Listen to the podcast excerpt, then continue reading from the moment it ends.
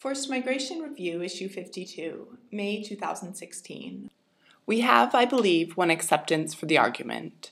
Sadruddin Aga Khan, UN High Commissioner for Refugees, 1967. From a statement made to the United Nations General Assembly, 20th November, 1967, and Note 1. I should like to return for a moment to the question of Africa and to the comment I made at the beginning of my statement when I mentioned the close relationship between the High Commissioner's work and development. Agricultural resettlement is the best solution for the situation prevailing in Africa. This brings me to two observations which, I believe, are most important. First, there is the interdependence between the refugee problem and the problem of development, an interdependence which comes to the fore in the consolidation phase, which in turn is possible only within the context of the total development of the regions where the refugees are settled. This is a fact that must be taken into account from the very outset. This integrated approach to the refugee problem and the development problem, this union of all forms of multilateral aid and, eventually, of bilateral aid, alone make it possible to achieve maximum economy in the use of resources and to avoid duplication and waste.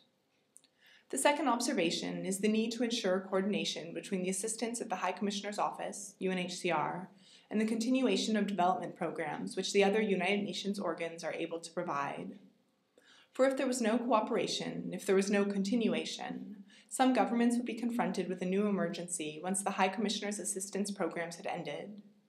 For the High Commissioner cannot take on a task which is not within his realm, and involve himself in development matter for other agencies to handle, and involves not only refugees, but also the indigenous population of the countries where our programs exist. Now, if our programs were to end before other national and international agencies were ready to take over, we might well find ourselves in a very serious situation requiring further intervention by the High Commissioner and additional expenses. It is therefore imperative that we coordinate our efforts.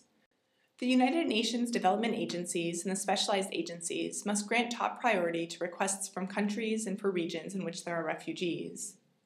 With that aim in view, I have expanded my contacts and efforts with all the United Nations development agencies. The understanding and support I've encountered are most encouraging. We have, I believe, one acceptance for the argument that development plans which disregard the presence of large numbers of refugees, often as many as hundreds of thousands of persons amidst the indigenous population, would quite simply be doomed to failure. Endnotes. Endnote 1 www.tinyurl.com slash z6srthx.